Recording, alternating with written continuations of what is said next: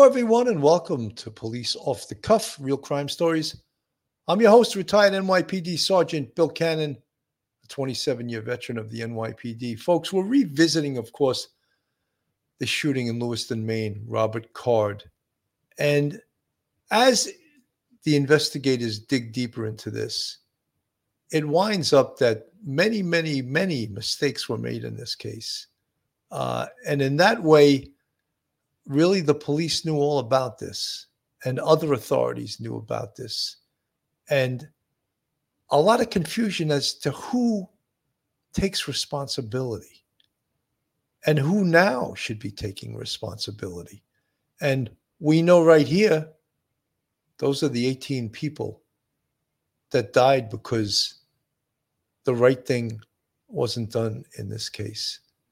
And I don't say that lightly. I don't point blame at anyone lightly, but it's irrefutable in this case that deadly mistakes were made, very deadly mistakes. And Maine, according to the New York Times, is a rare Democratic-controlled state with loose gun laws. The mass shooting that killed at least eighteen people on Wednesday occurred in a state with a record of resisting gun restrictions. Just months before this week's mass shooting in Lewiston, Maine, uh, the legislature considered three major bills to tighten gun restrictions, one to require criminal background checks for gun purchases, another to create a seventy-two hour waiting period before someone could take possession of a gun after purchasing it, and third, to outlaw modifications that make semi-automatic weapons more deadly. All three bills were defeated in the Maine Senate by sizable margins. Maine is a largely blue state where Democrats control both chambers of the state legislature, and the governorship has a long history of resisting gun control measures. The shootings in Lewiston on Wednesday that left eighteen people dead are already fueling renewed calls from gun control groups to expand firearm restrictions in Maine. But much of the state's political power base, which is rooted in rural communities in the state's north and western mountains, is unlikely to be swayed, uh, said Mark Brewer, a political science professor at the University of Maine. Again, this is according to an article in the New York Times. In regions where hunting is a big part of the culture, if you're going to talk about restricting gun rights, Mister Brewer said, you are going to have a hard time. The authorities have not made public any information about what type of firearm was used in Lewiston shootings on Wednesday, nor anything about how the weapon was obtained. Everytown for Gun Safety, a group that advocates for tighter restrictions on guns, ranks Maine twenty-fifth in the nation in the strictness of its gun laws, with more permissive laws than nearby Massachusetts, Vermont, and Connecticut. In the region, only New Hampshire has a lower ranking than Maine. When you look at the track record of Maine, it stands out that the state has rejected at every juncture common sense gun laws that make communities safer, uh, said John Feinblatt, president of Everytown. The debate over gun control flared earlier this year when a man who had recently been released from prison killed his parents and two friends and shot at motorists on a highway in April in Cumberland and Sagadahoc counties. Opponents of stricter gun regulations said the incident showed that laws such as barring felons like the gunman from possessing firearms do not help prevent violence. So, folks, again, Maine is a, uh, a state that is big-time hunting state, and they turn down stricter gun control laws, as do many states. But in this instance, what we're going to see in tonight's show is we're going to see a failure in the yellow flag laws, a failure in the red flag laws, a failure of law enforcement, a failure of the Army, who were sort of the guardians of this, this shooter, uh, Robert Card. And a failure on so many levels that led to eighteen people being shot dead. And we across this nation are tired of seeing these active shooters. And that's what we're going to discuss this evening. What could have been done? What wasn't done? So, folks, hang on to your seats. Buckle yourself in. You're about to enter the off-the-cuff zone with police off-the-cuff real crime stories.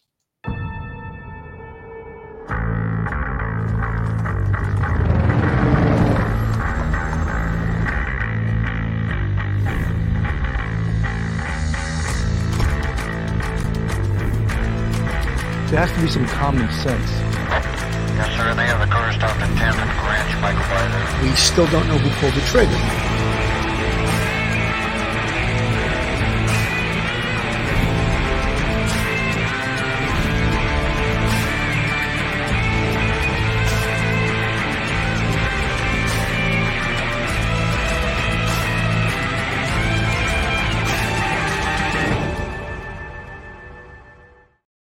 Folks, joining me tonight to discuss this very complicated topic, and it is complicated, is Professor, retired N Y P D Sergeant, law degree, and straight out of the Bronx, I should say.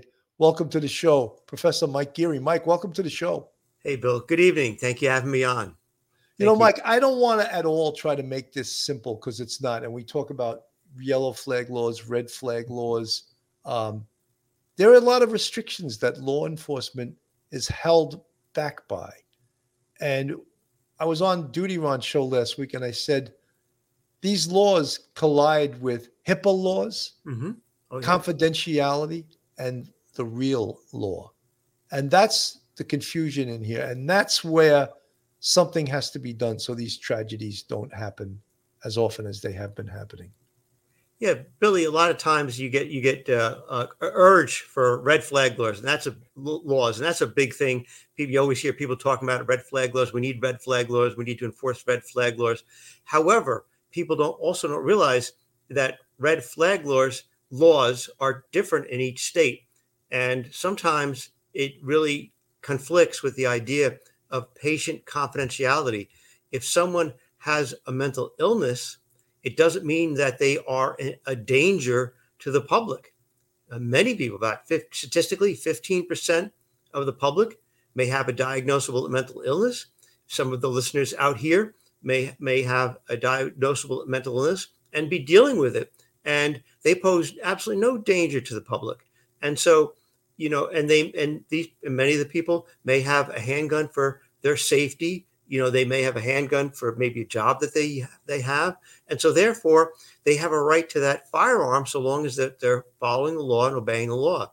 Um, so the, the idea that there is, you know, privacy in these people's lives, and that's not that should not be disclosed to like the state police or have the state police come by their house and determine whether or not they are fit to uh, have firearm, to get a firearm, to keep a firearm that they already have, you know, that's not good because people have the right to their medical records. They have the right to patient confidentiality.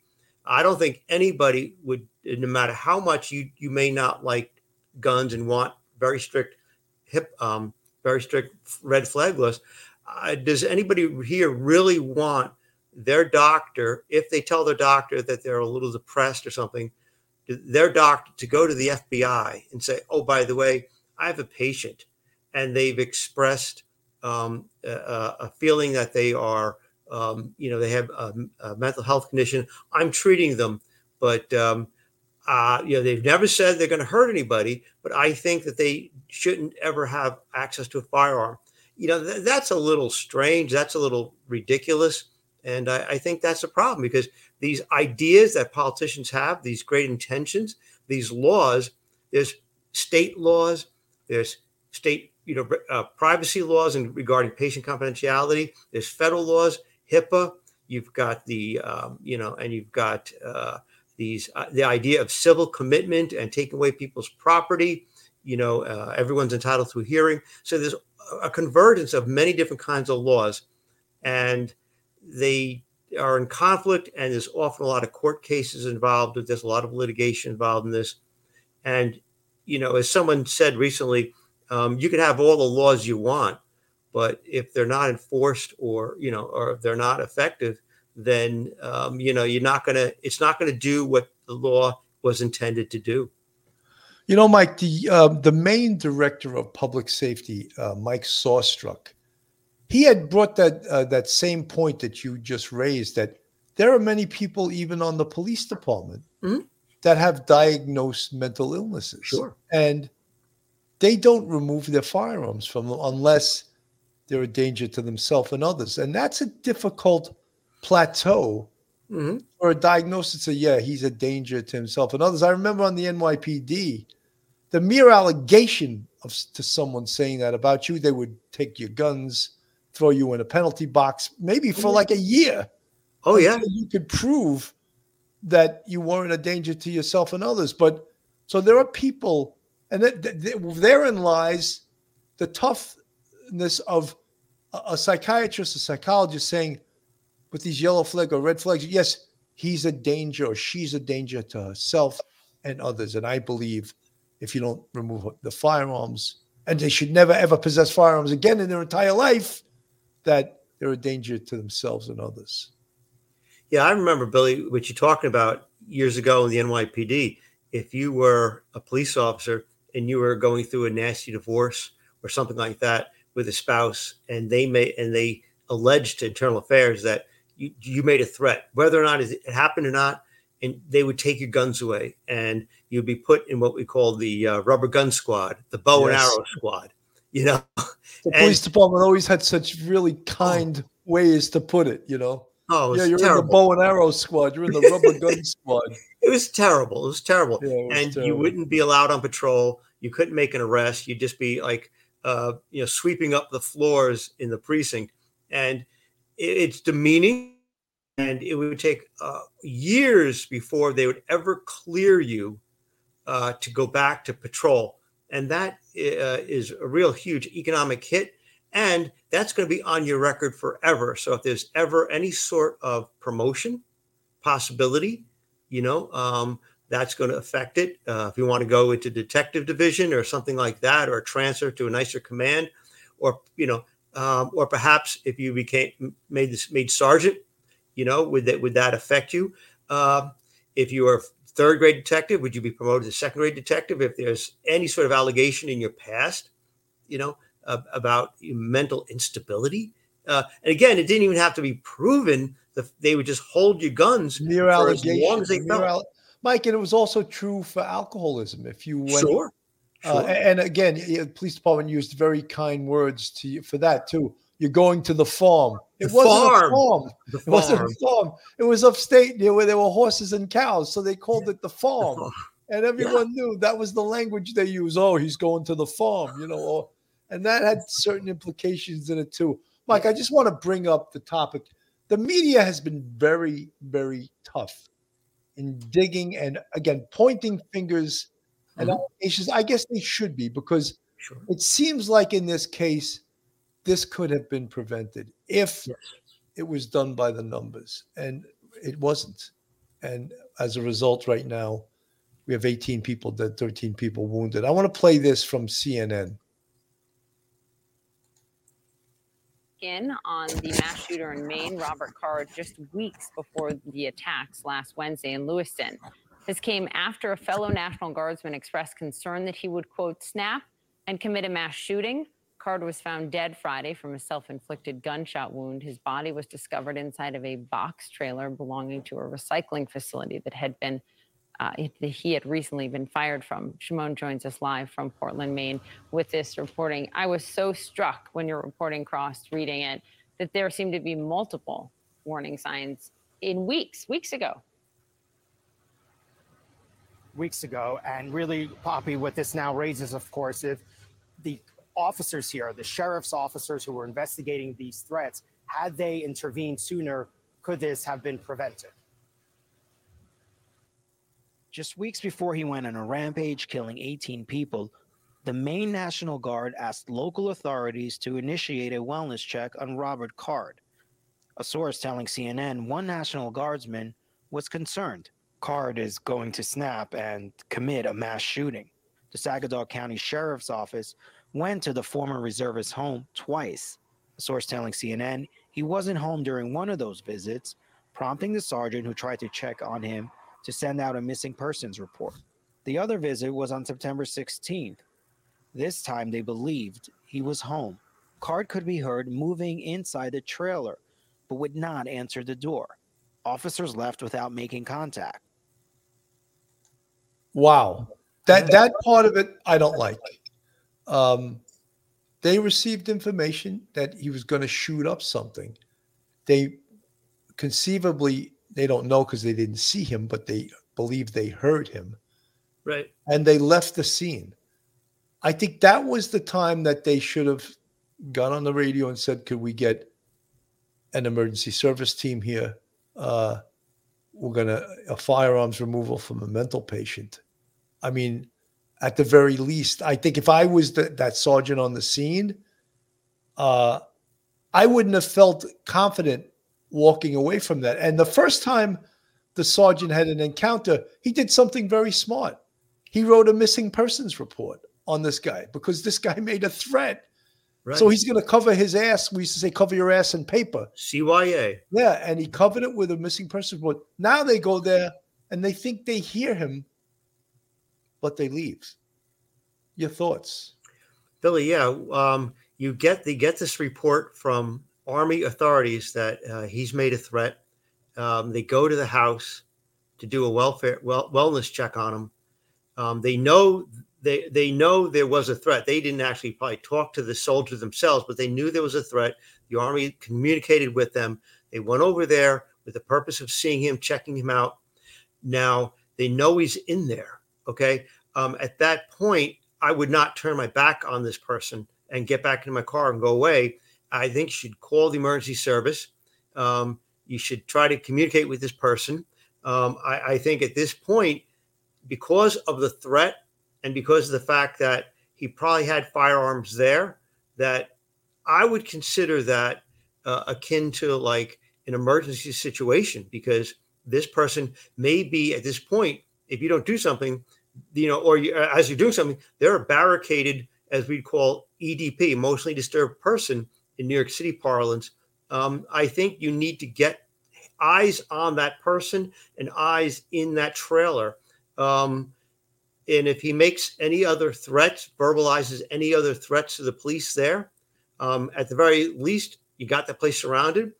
The very worst, I would get a uh, search warrant uh, and um, go in and, and go in as fast as you can. Mike, I, I don't. Th- I think you're right. I don't think you need a search warrant. I think this yeah. is an emergency exception yeah. to a search warrant. I cannot believe they they walked away from this. I wouldn't turn my back on that guy and get back. No, no, but I mean, I also yeah. couldn't leave that job uh, and go home that night to my family and say, oh, I did the right thing by that guy who's threatening to shoot up the entire neighborhood. I wouldn't feel confident that I did my job. And that's why I would have went the next step and called emergency service. And for you folks outside of New York City, what that is, they call it in other parts of the country, SWAT.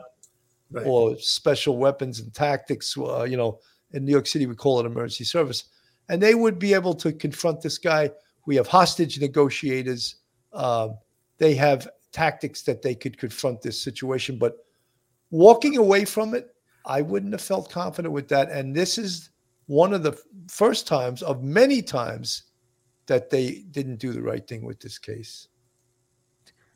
Deciding due to being in a very disadvantageous position, we decided to back away. Wow. That to me is amazing. Let's let's let's play that again. I, that I cannot even believe. Very disadvantageous position. We decided to back away. Sources tell. If you're in a disadvantageous position, then get other people there that will give you the advantage. Right. You know what and, I mean? And, and if you feel like you're in a disadvantage, disadvantageous position, that means you're in actual fear of your life. Uh, so there's so obviously you're you're you're in a, in a very uh, possibly armed confrontational situation.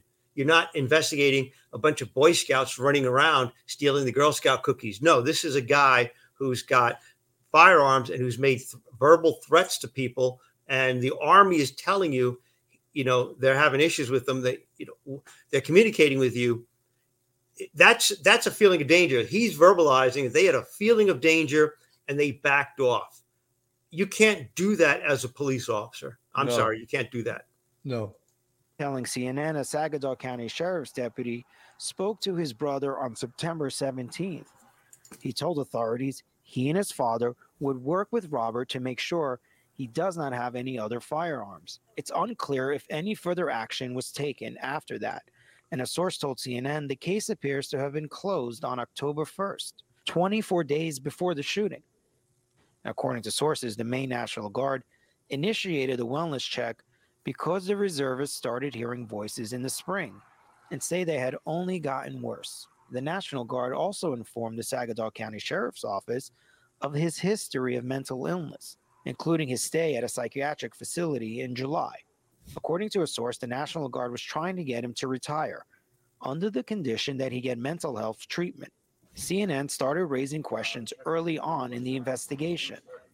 As you stand here today, was law enforcement notified of the threats that he was making, of his condition? I won't answer or answer to uh, any comments that she made, but based on what I've seen, um, we're going to continue to work through that. A spokesperson for state police telling C N N Sunday, D P S has no regulatory authority over law enforcement agencies in Maine. This man off the streets, the sheriff here, the Sagadahoc sheriff, has refused to answer our questions. We went to his home yesterday. Uh, his wife telling us he was done answering questions. And obviously, we've been asking investigators here about this, all of them refusing to answer any of our questions. And it was only because of officials here, brave sources who came forward, who felt that officials here were not being transparent about what happened in the lead up uh, to this horrific event. They came forward with this information. And now, obviously, there are many, many questions to be asked about what officials here, what the investigators were dur- doing during this time period. And we know you won't stop asking them. Shimon, thank you very much. Well, just days after the shooting rampage in Lewiston, Maine, that left eighteen dead and thirteen more injured, more deadly shootings took place over the weekend in Indianapolis. You know, one of the things, Mike, I, I think that in, in these active shooter incidents are very unique and need to be categorized separate from uh, these urban shootings, sure, where they're over disputes, they're over robberies, there are fights at a party. They're very different. It's a very different category of shooting. It's not the same thing. An active shooter is very specific, and it's defined as someone who goes into a location for no apparent reason and just randomly kills people, and they're not stopped until there's the law enforcement or someone shoots them or they kill themselves, which happened in this. Unfortunately, it happened here after he had already killed eighteen people and, and injured thirteen. So I think that they have to separate these different types of shootings, because it doesn't help just to uh, categorize all these shootings in, in the same category. Your thoughts? Yeah, Bill, we've seen, I agree. We've seen um, weekends in Chicago where they'll have, you know, seventy-five shootings, eighty shootings over the course of a weekend. Uh, and they'll all be gang-related, drug-related, robbery-related, burglary-related, and there'll be gangs of people shooting it out like the like the uh, OK Corral, you know, three or four people going at it against each other in the street. That's a totally different animal, uh, you know, in terms of cr- criminal justice than than uh, the shooter like Mister Card. Um, and they should be it should be treated differently because he he is a different actor than them. Absolutely. And, yeah. This is Mike. This is the same reporter from C N N who who confronted uh, the Maine governor, uh, Janet Mills, and he has every right as a reporter to confront her. I just felt he was very, very rude, very, very pushy, and perhaps at the press conference, you can ask the question. He put he pushed a little too hard. I just thought mm-hmm. that look, these questions need to be answered. Absolutely, absolutely. And the tough questions have to be asked. Let's just watch a little bit of this here. Maine Governor Janet Mills just finished giving an update on the response to the mass shooting in Lewiston over the weekend. We have C N N Shimon Prokupecz, who is in Maine. Uh, this was pretty notable. A lot of frustration in the room during this press conference, Shimon. Yeah, certainly, because there are still so many questions that need to be answered. And really what we're dealing with now is the month, the weeks leading up to this and what was going on with the shooter. We know from our new reporting that law enforcement was aware uh, that he was having some kind of a mental difficulties, that there was potentially threats of a mass shooting, of violence. We've learned uh, in the last few days that actually a sheriff's deputy went to the home of the shooter to do an investigation because someone in the military called them and said, we're concerned about this. But what we don't know is what happens after that, what steps are taken to try and locate the shooter. And then now we know what happens. And these are the questions that we just posed to the governor. What does she know? And what was her reaction to the, all, all that? Uh, take a listen uh, to her response. Information that was that was received by local police that they that they had about the shooter that they did not share with federal authorities. Governor, you really don't know what we're talking about? Is that where you're going to stand here and tell us? Governor, everyone here has wants to know that answer. This needs to be answered. Yeah, Governor, you, I'm sorry. Under investigation. It is, but these are. This is something you should know. No, but this is something you should be able to. But also, but we we know that there is an alarming concern from the law enforcement community that activity and information here was ignored, and the simple answer is why was that done, and are you concerned about that? I think those kinds of facts are yet to be determined. You're making assumptions. I'm not making assumptions.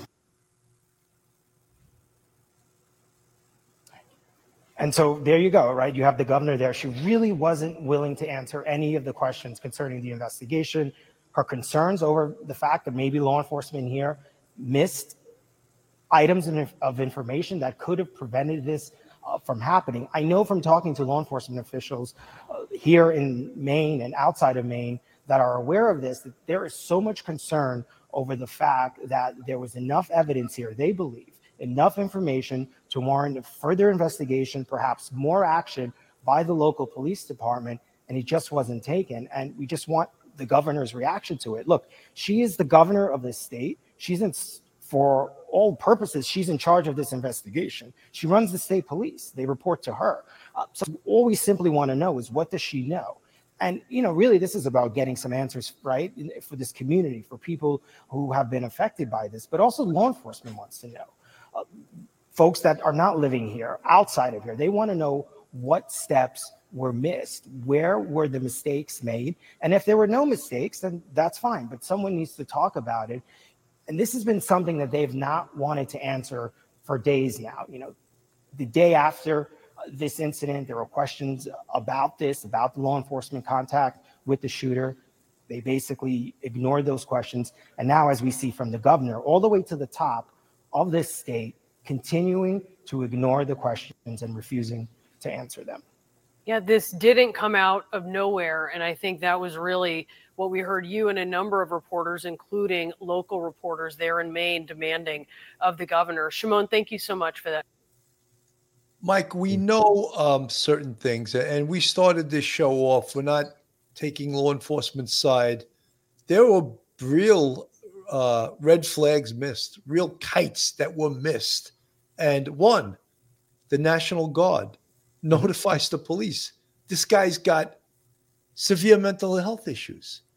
He goes into a hospital over the summer for two weeks, basically not forcibly, but recommended by the National Guard to do so. Right. At that point, shouldn't have all his firearms been sort of removed from him? Looked into how many does he own? Let's let's correspond with his family. How many firearms does he does he own? Where does he keep them? Coordinate with the police department to remove these firearms. Now, the police are notified by the National Guard. They go to his home. First time he's not there, the sergeant smartly covers himself with paper, as we used to say. Writes out a missing person report. We're looking for this man because he's a danger to himself with other, and others, an allegation by the National Guard, who is his employer, that he's threatened to shoot up uh, the National Guard. And he, the sergeant, on the first visit to his home, he's not there. They write up a missing person. The second time they go there, they believe he's there. They hear him inside a trailer or inside his house. They choose to walk away. That is baffling to me. In between all of this, and I don't have the exact uh, chronology, the family notifies the police that he's got severe mental health issues. He's hearing voices. Still, still nothing. Mike, please help me here. Yeah, Bill, there was so many lost opportunities, missed opportunities uh, for to get Mister Card the help he needed and to get those guns away from him. When he was in the Veterans Administration Hospital, uh, vet, the vet, Veterans Hospital, I'm not sure if it's a V A hospital in Westchester or not, near Camp Smith, but uh, he was in the in the vet, in the hospital. Um, was the family ever notified? And if they were, they could have gone to his trailer and removed the firearms themselves, and maybe turned them into the local police for invoicing, you know, that sort of thing. You know, that didn't happen. Um, they uh, they they did the welfare well, wellness check, and nothing came of that, even though they knew what the what had happened with this person. I think because of the fact that he went, quote unquote, voluntarily into a mental health facility, he wasn't a forcible commitment under Maine law. I don't think that they could take his guns away. Um, however, you know, the uh, I, there was a lot of opportunities there um, between the Army, um, the veteran, the the hospital um, where he was, um, with the uh, the local sheriffs going going there, and um, you know, if, if they had worked a little bit more in conjunction with the family, everyone could have been assured that whatever was going on with him, he could be released from the hospital with medication. And whatever happened in the future, we wouldn't know, but at least he would not have had that opportunity to use a firearm because they would have been taken away. Um, it's, you know, you could have all the laws on the books you want, but some, you know, you, uh, sometimes the system fails, and this system failed. It failed the people of Maine. It failed Mister Card's family. It failed those eighteen people and the other people who were, were, uh, were wounded. And uh, it's a cluster freak. And I think the governor doesn't want to point fingers yet. I understand her feelings. Um, was a reporter a little bit over the top? Yeah. However, however, you know, this is why governors should leave the press conferences to the law enforcement people who are involved, who may at least give you some little bit more information.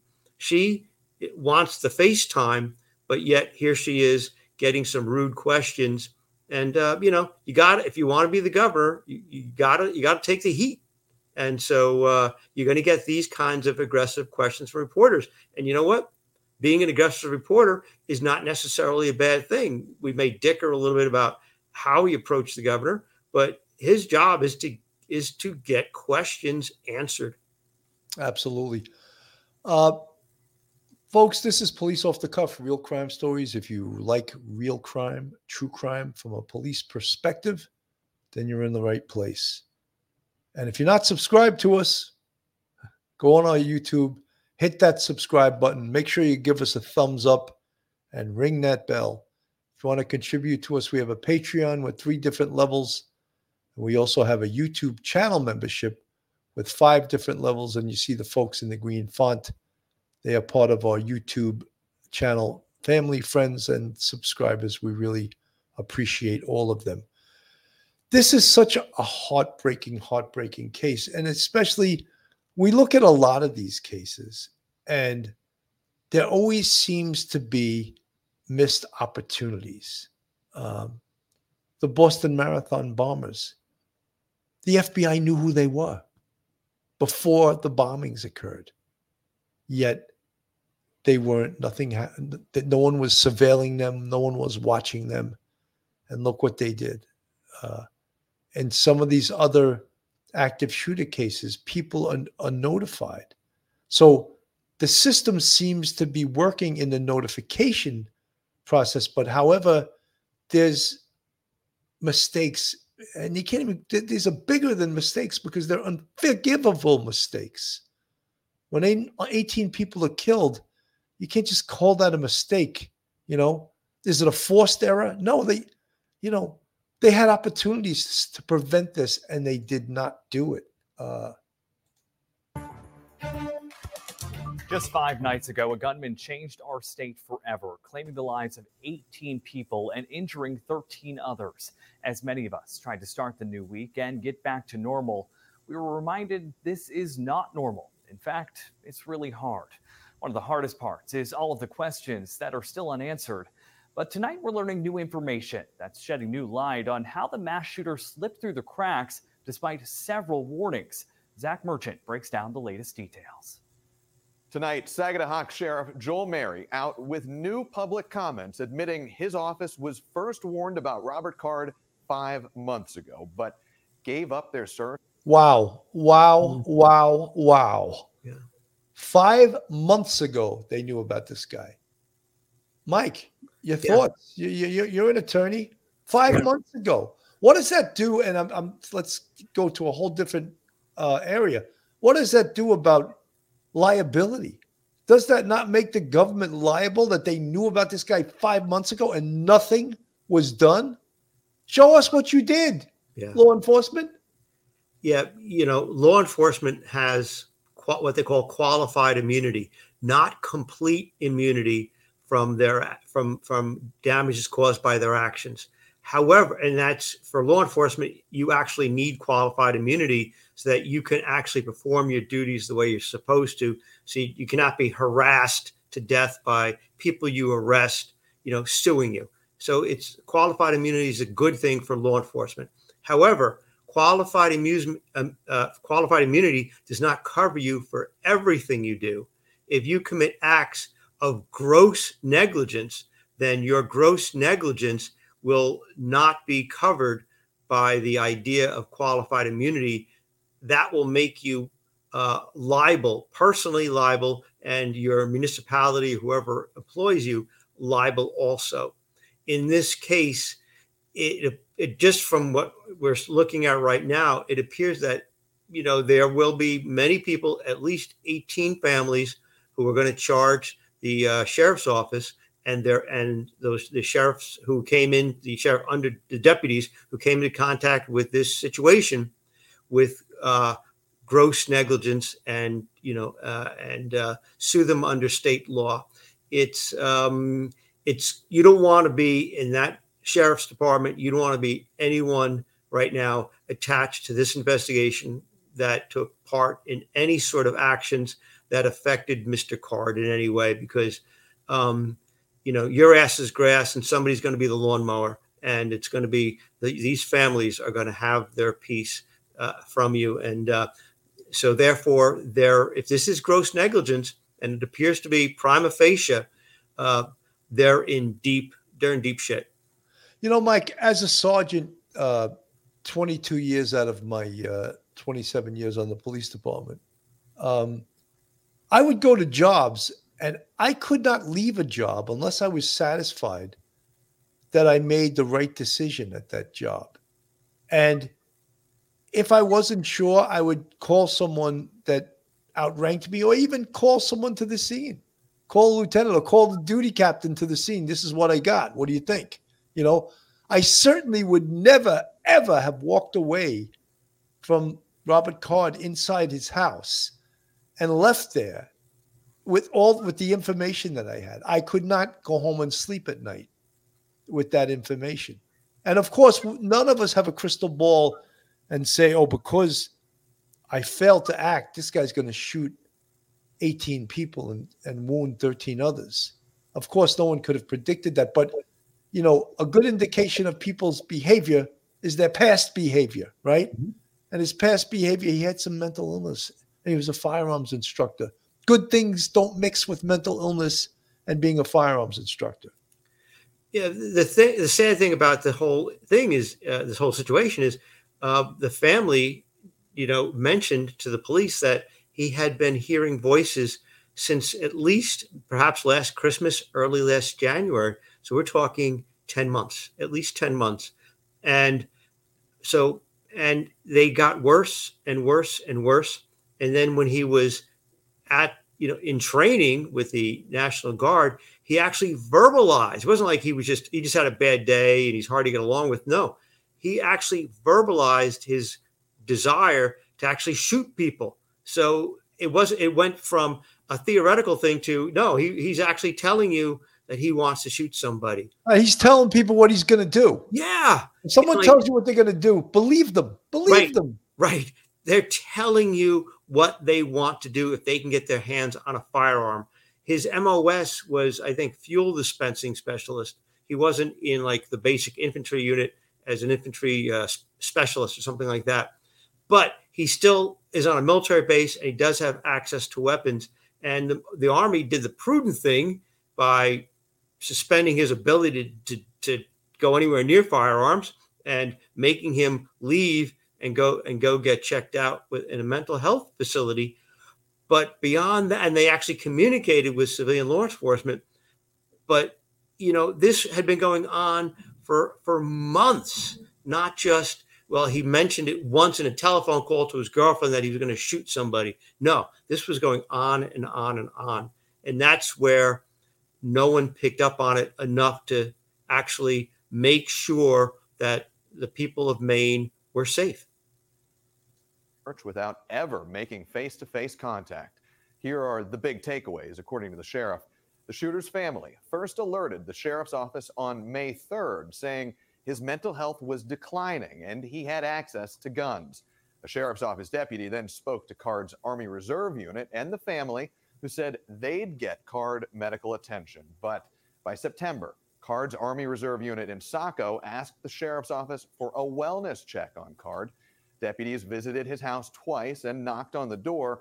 On one occasion, his car was at the trailer home, and a deputy thought he heard someone moving around inside, but nobody answered the door, and the deputies left.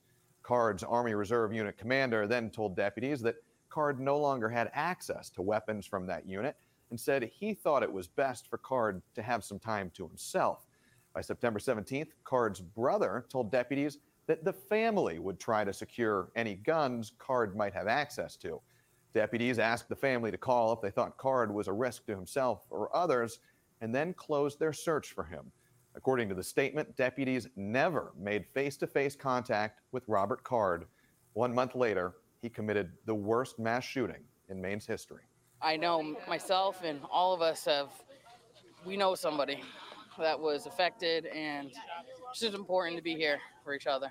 The sheriff says he believes his agency acted appropriately, but his office will be evaluating its policies for the future.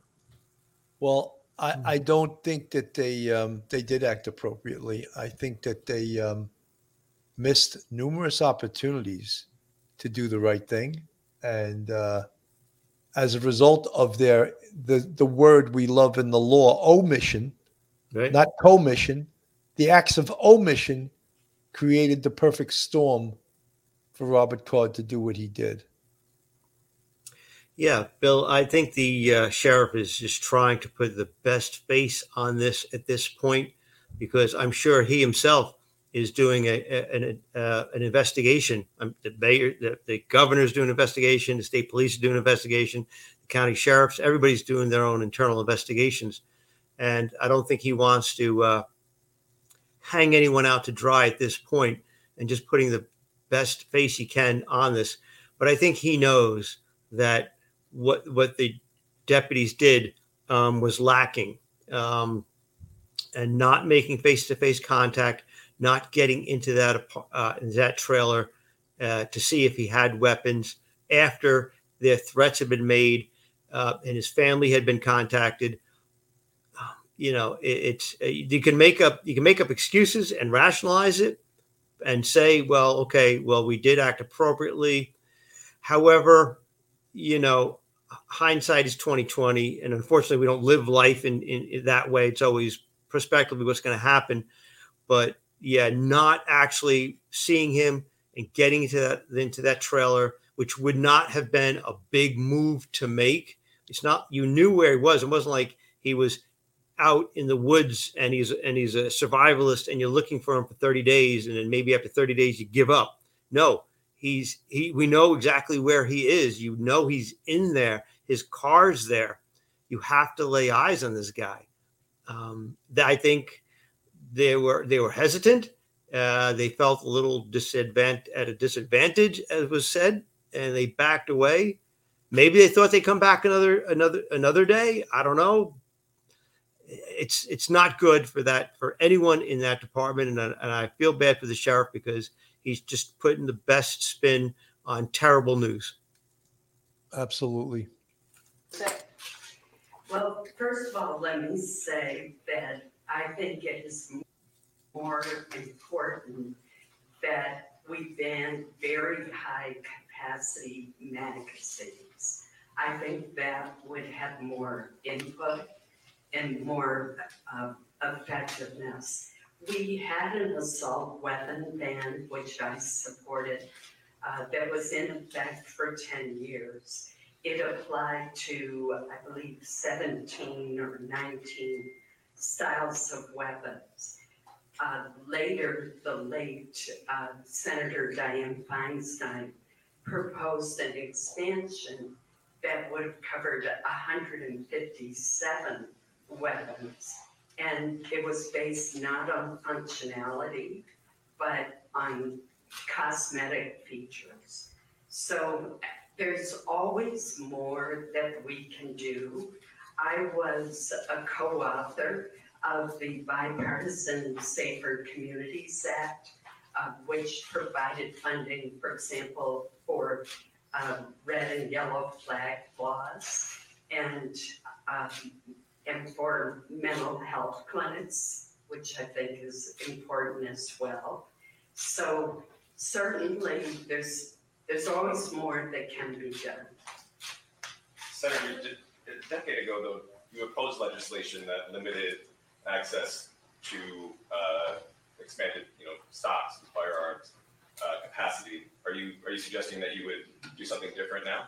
I don't believe you're correct. For example, I was the lead Republican sponsor of a bill that would ban bump stocks, which have the ability to turn a semi-automatic into a fully automatic. You know, I, I don't think um, a, a bump stock was the issue here. I, no. I think, uh, and they always, their favorite is high-capacity magazines. And, um, you know, I, I don't know. Uh, obviously, he he shot a lot of rounds, and uh, he did have high-capacity magazines. I don't know if that in itself is going to prevent or stop the um, the amount of people that you could kill in these these situations. But it's again, it gets it gets. Um, this is a Democratic state. It's a blue state, Maine. However, it, as we opened up the show with, it's a hunting state, and people want their guns, and they don't want government restriction on their guns.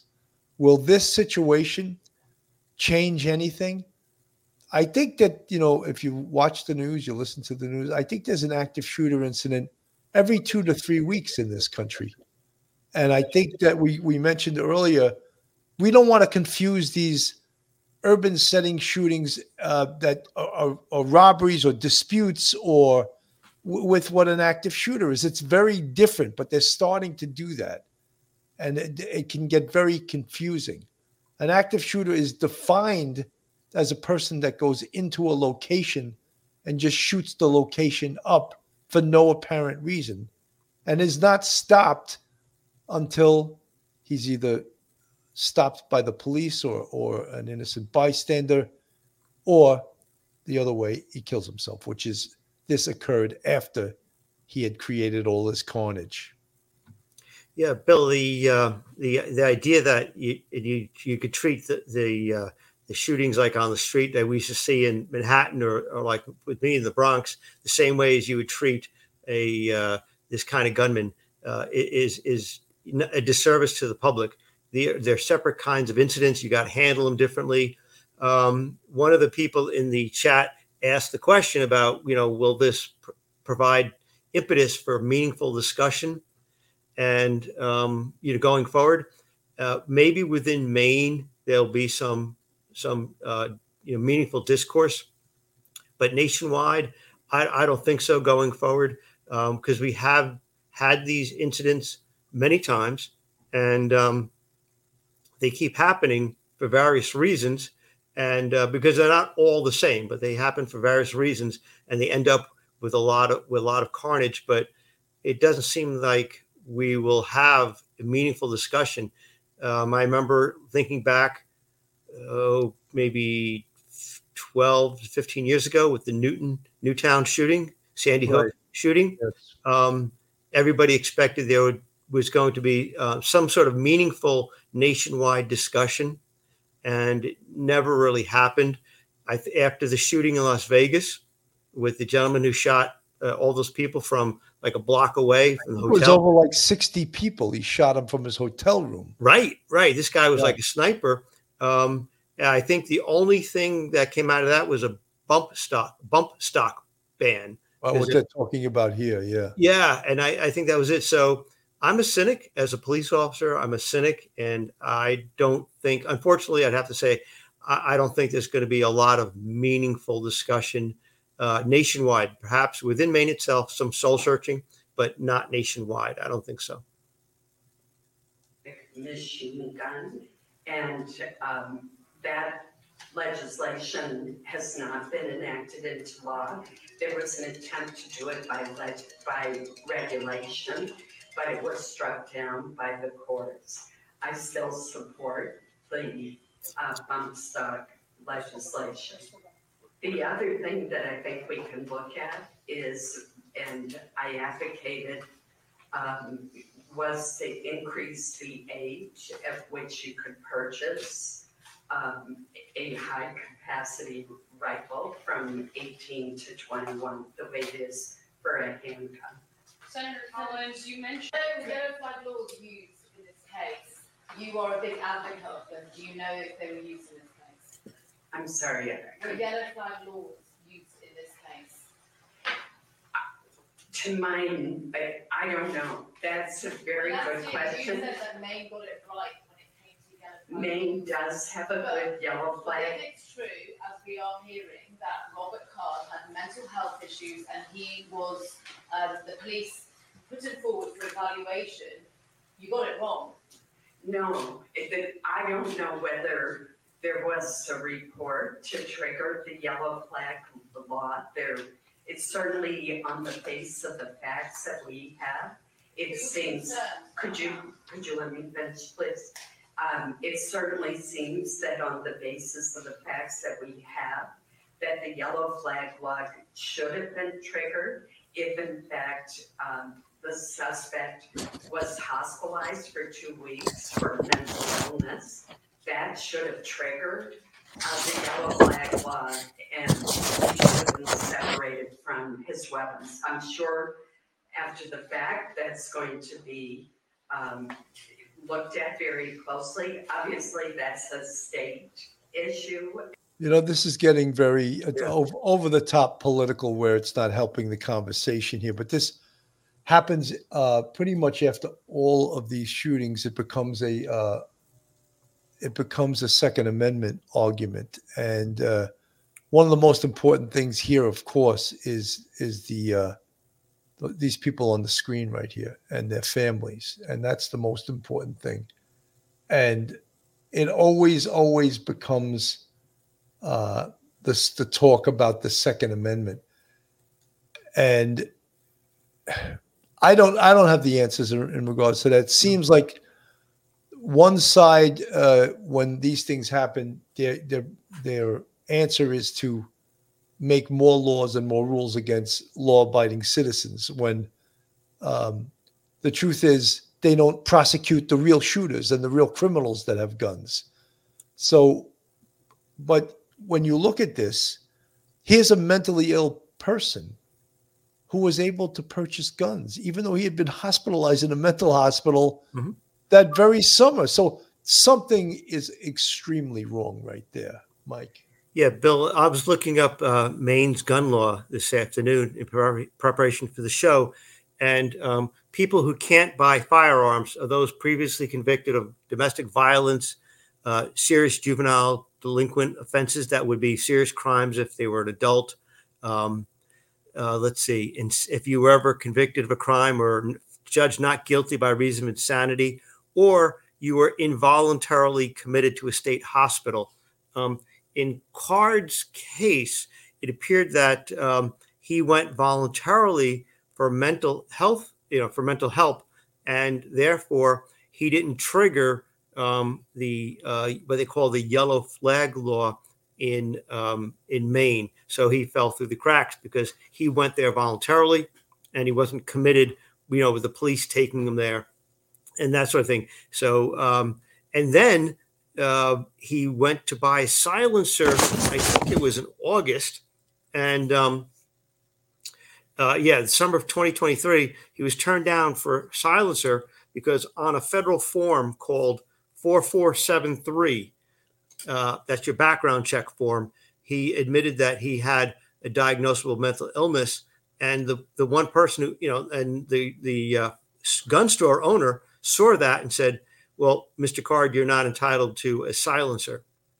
And Card walked out of the um, of the of the uh, gun store and without the silencer. So the one, you know, entity in the state that actually followed the law and it was effective was the, the gun shop owner. Um, and, and we can see, uh, and I mentioned earlier, like Chicago, Illinois has some of the most uh, restrictive handgun laws in, in the nation. And look at the people in Chicago, ask them if their handgun laws are actually protecting them. It, it, it's, it's a complicated situation. We don't have the answers here. Um, it has a lot to do with um, our feelings of insecurity, our feelings as uh, our culture of, of hunting, Um, our own American culture, um, you know, uh, the idea that you need to have a gun and you should be entitled to have a gun to protect yourself and your family. Um, there's all kinds of people's perspective, and there, that's just a few I mentioned. But it's a it's a hard problem to solve, and it's not going to be solved anytime soon. And it's emotional. And um, these cases, like Mister Card's, when this occurs, we look back and we see where Um, the laws may be in place, but it doesn't mean that uh, the person is going to be uh, pr- uh, stopped from doing what they're going to do with a firearm. one hundred percent. Asking how the suspected shooter was able to own a gun despite his two-week stay in a mental health facility just this past summer. Well, Maine does have a yellow flag law that establishes a process to take firearms away from a person during a mental health crisis. The process includes a police investigation, a doctor exam, and a judge's order. It's a process critics say really takes too long. And if Robert Card had been prohibited from buying a gun, we do not have universal background checks in Maine, and he could have gone to a local corner, to a private dealer, and he would have been able to buy a gun illegally that way. We're told Maine's gun laws are lax compared to other northeastern states, which have red flag laws. They simplify the process, allowing relatives of a gun owner to directly ask a court to remove a gun during a mental health crisis. Others say it's the type of gun that's the issue. In this case, the suspect used an assault-style weapon. Maine Congressman Jared Golden, who previously opposed an assault weapons ban, says this shooting rampage has changed his mind. The time has now come for me to take responsibility for this failure, which is why I now call on the United States Congress to ban assault rifles like the one used by the sick perpetrator of this mass killing in my hometown of Lewiston, Maine. On the federal level, Congress passed a law last year after the shooting in Uvalde. You know, Mike, define for me uh, what what is an assault weapon. Define that to me. I, I don't know what it is. Well, it's not, it doesn't have any exact definition, but what most, you know, under like say federal law, but what most people say is it is a, a, a rifle that is capable of fully automatic fire, um, has a, uh, has a muzzle, muzzle brake, uh, a flash suppressor on the end, has a bayonet lug. So you could put a bayonet on it, um, has a, uh, has a um, pistol grip handle uh, for the support and aim the firearm, has an adjustable shoulder stock to adjust the length of length of pull from shoulder to trigger, and may also have a, uh, a peg underneath the barrel to help direct fire. Uh, also has a capacity, a magazine capacity. I think people usually say twelve rounds or sixteen rounds. Um, so that's just a conglomeration. Right, that that's that's a mouthful. I mean, that's a lot to put on. Uh, no, I'm saying. Oh no. Yeah. You know, there is a definition in the penal law of what a firearm is. Right. Any, any loaded weapon that is fully capable of discharging a projectile. That's the definition. Right. I don't know if I got it word for word. No, you got it right. Yeah, that's but it. That's the definition of a firearm. So to define what an assault weapon is, it, it seemed like you spoke for about two paragraphs there. There's a lot of things to include there. Right. So what, what, what, which does that include? A shotgun?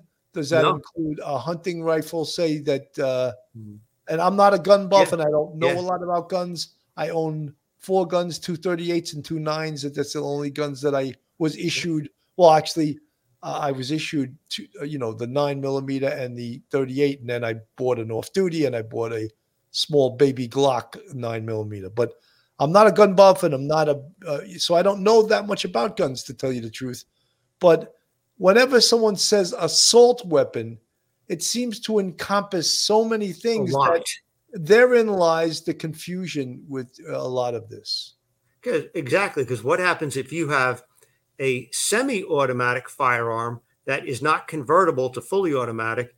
You don't have a bayonet lug. You don't have a, fi- a fire suppressor on the muzzle. You don't have uh, um, a, uh, a pistol grip handle.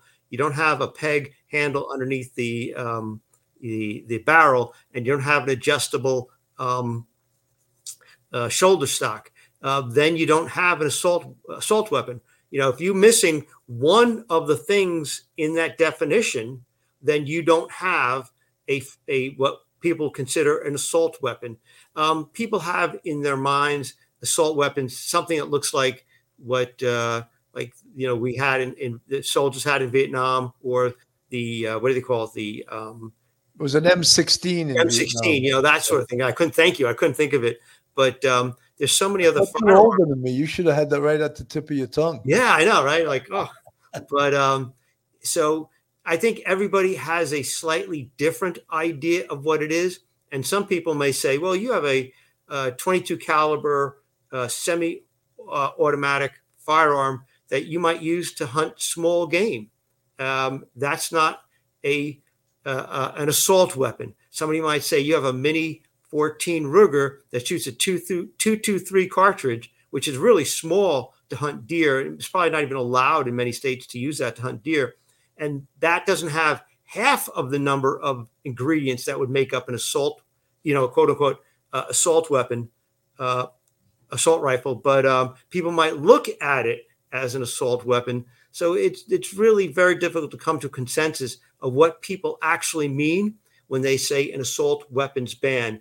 I think for shorthand, what they mean is a weapon with a high capacity magazine that can go fully automatic. I think like a Kalashnikov or something like that. I think that's kind of what they really mean. I don't think they know what they mean. I really yeah, don't. yeah. I, I think that they're misinformed about firearms yeah. in a lot of ways. And as I said, I am not a buff. I am not uh, very knowledgeable about guns, even though, you know, I carried one for twenty-seven years. And when I still go into places that are unfamiliar and uncharted, I will stra- be strapped. So that's it. But I'm licensed. Right. I, I'm licensed to carry in any state. Folks, if you are looking for a, uh, a fantastic defense attorney in the New York metropolitan area, then Joe Murray is your man. Joe's a retired N Y P D member of the service, a retired police officer, and he's a fantastic defense attorney. You can reach Joe on his cell phone at seven one eight, five one four, three eight five five. Email him at joe at j murray dash law dot com or go on his website, j murray dash law dot com. Not only is Joe a great attorney, but he's a huge supporter of the Police Off the Cuff podcast, and uh, he's been with us, supporting us for several years now. We really appreciate him.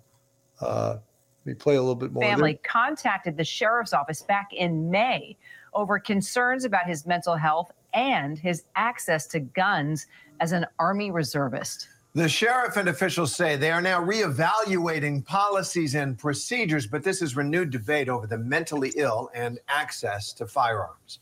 A B C News Chief Justice Correspondent Pierre Thomas joins us now. Pierre, uh, this is just a shocking story. Well, what's the latest on it? Well, I think the thing here that jumps out, Terry, is the fact that here's a case where people in law enforcement, people in the military, were well aware that Robert Card was, you know, in descending mental health status, that he had discussed acts of violence uh, involving his fellow soldiers, uh, that he was becoming paranoid. Uh, and the, the dominating thing that comes out of this, the infuriating thing, I'm sure, for people in Maine, is that the people who were in a position to do something about this knew and did not do enough. Hmm. So let's talk about that, because every time we cover a horrendous mass shooting like this of any kind, there there was always some type of warning sign. Somebody knew something. Um, so what are authorities going to do now that this is out on the table? There were numerous warning signs. What are they going to do to prevent this lack of follow through? Well, when you hear the sheriff say that they're going to have to re-examine their policies, I think the community there is going to demand it. The more uh, the community learns about this, remember, this is a community that was in hiding up until, you know, Thursday, late Thursday, Friday, uh, hiding, unable to even grieve.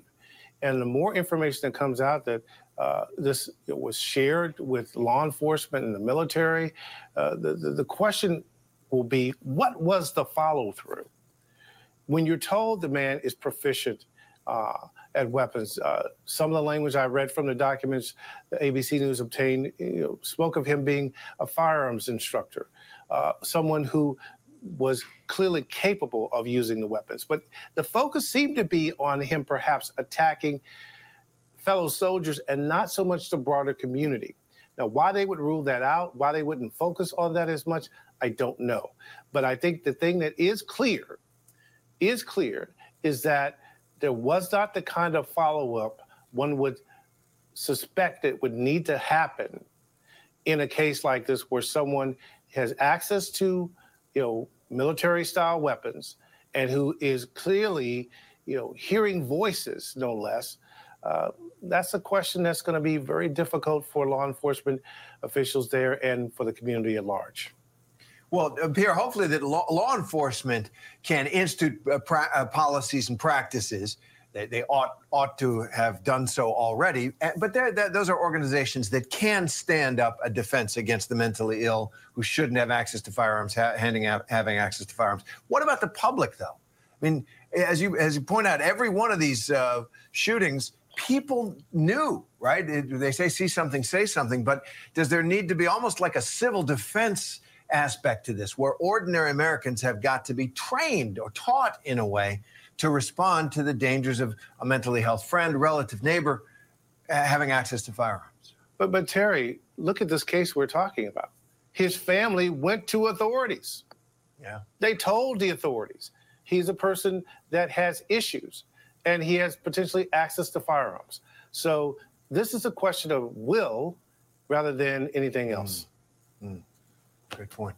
Things definitely have to change, especially if you, you contact law enforcement. You expect, of all people, they will listen and follow through and do something. Appreciate it, Pierre. You know, Mike, it's uh, this case, uh, learning what we're learning about it right now, it's embarrassing.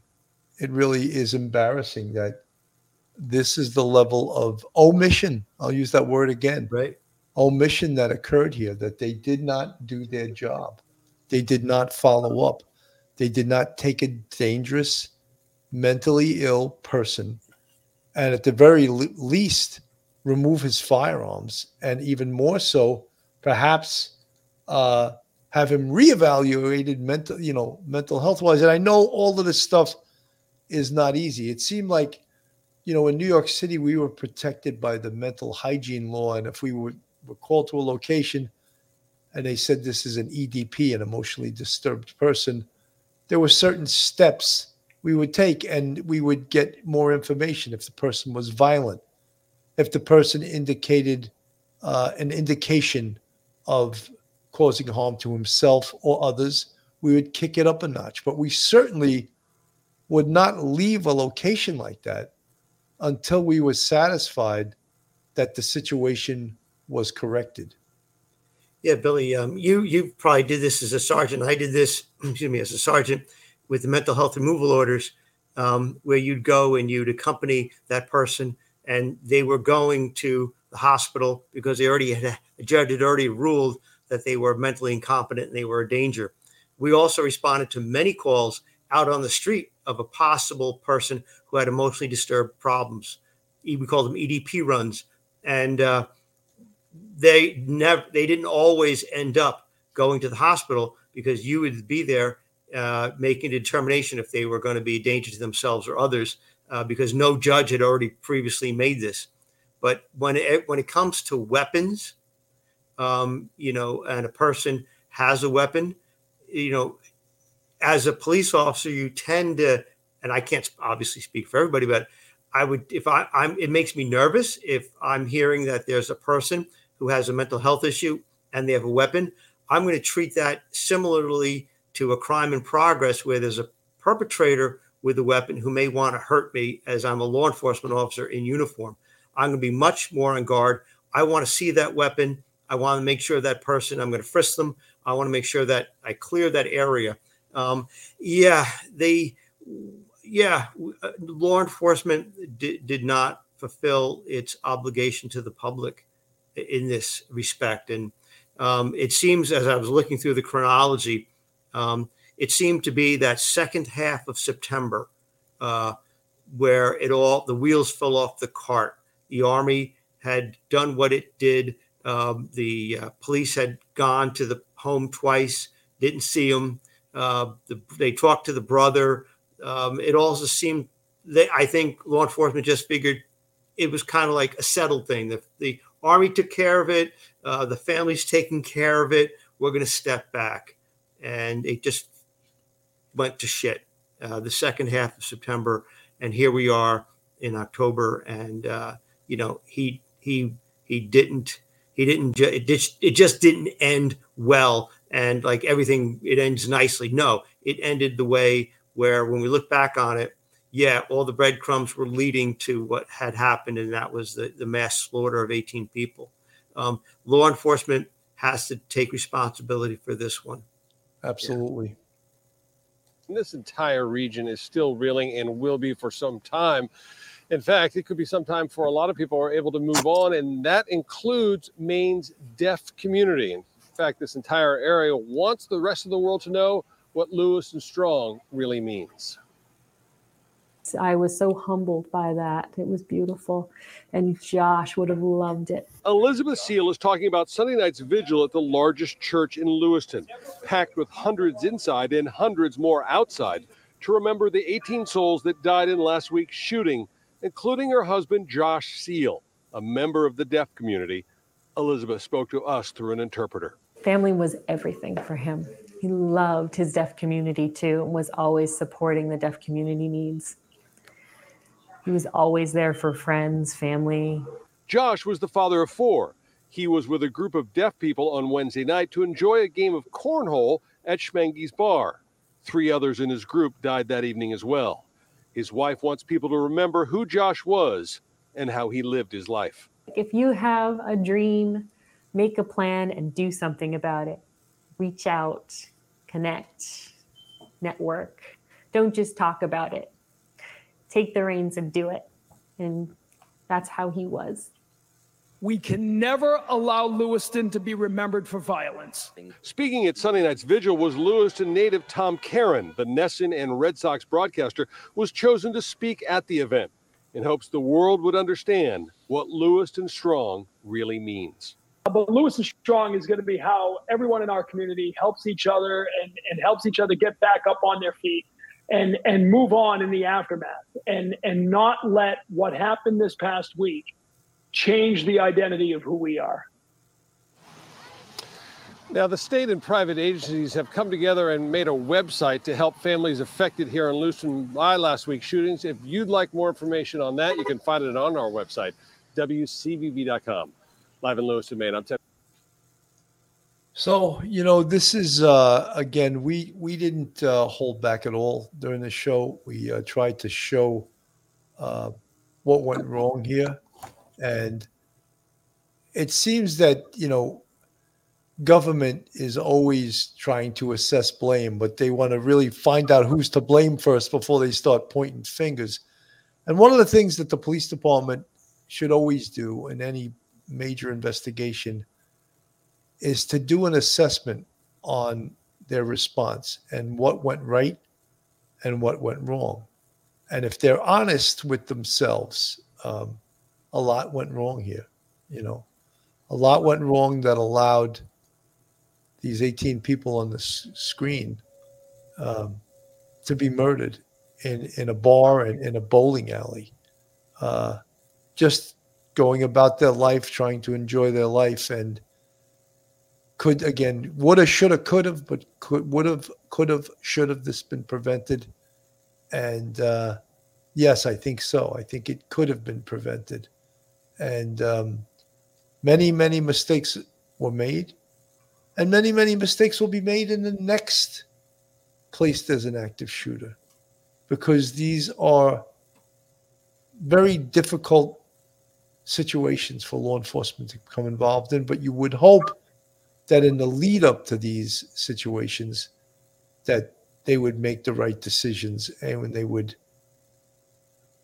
inject themselves into these situations so as to prevent the next active shooter situation. And I just always like to mention that we always want to remember that this case is about those eighteen people on the screen and about the town of Lewiston, Maine, and how they will be healing now for a long period of time. And uh, we pray for these eighteen on the screen and their friends and families and the town of Lewiston, Maine. Mike, your final thoughts. Billy, yeah, this is double tragedy because in, like in other cases where you may have a, a shooting, um, the person may not have telegraphed their feelings. They, the law enforcement may not have known at all until the actual shooting started. And what makes this doubly worse than others is that for several months, the uh, law enforcement knew, the Army knew, and it the response was not meaningful in any way, shape, or form by law enforcement. And that allowed the shooter to move forward and to kill. And uh, that's the that's the double tragedy, is that law enforcement actually had this guy on their radar and then lost them and through their own negligence. And that's the sad part about it that makes it the tragedy so much worse. And we have to pray for those families and pray for all those who were wounded and uh, and hope that, you know, th- we can have some meaningful dialogue somewhere along the line. I doubt it, but pray that we do, to come to terms with our conflicting needs of our Second Amendment rights, our privacy expectations, uh, the public necessity to have order, um, you know, regulating firearms usage and availability, and um, uh, enforcement of laws properly, and, uh, you know, government accountability. We need all of those things to make to make the situation better. But, you know, keep your fingers crossed. one hundred percent. You know, Mike, I want to thank you for uh, coming on, doing the show tonight. Uh, this is a tough topic to cover, yeah. uh, folks. It's um, it's very sad. And uh, unfortunately, we'll probably be covering other active shooter, shooter incidents across this nation. As as I said, one happens at least every two weeks, two or three weeks in this country. And uh, it's it's really, you know, since Columbine, and it's been like on the radar screen, yeah. even though it goes even further back than that. I think it was uh, on a water tower in Texas, happened in the sixties. Right. There was an active shooter, and I think that was one of the first ones. But I, it's not my point to go through the history of it, but it's it's not a new phenomena. However, the way that law enforcement and people have been trained to respond to it is relatively new. So, ladies and gentlemen, I'd just like to thank everyone for tuning in tonight. Uh, I'm Bill Cannon from Police Off the Cuff. On behalf of myself and Professor Mike Geary, have a great night and be safe.